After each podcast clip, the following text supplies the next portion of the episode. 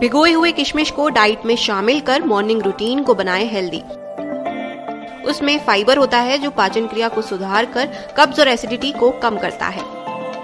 ये weight control करने में भी मदद करता है। भिगोए हुए किशमिश में आयरन मौजूद होता है, जो खून की कमी को दूर करने में मदद करता है। किशमिश विटामिन बी, के और ई e का अच्छा स्रोत होते हैं, जो आपकी हेल्थ को सुधारने में मदद करते हैं। इसमें एंटीऑक्सीडेंट्स होते हैं जो दिमाग को हेल्दी रखने में मदद कर सकते हैं।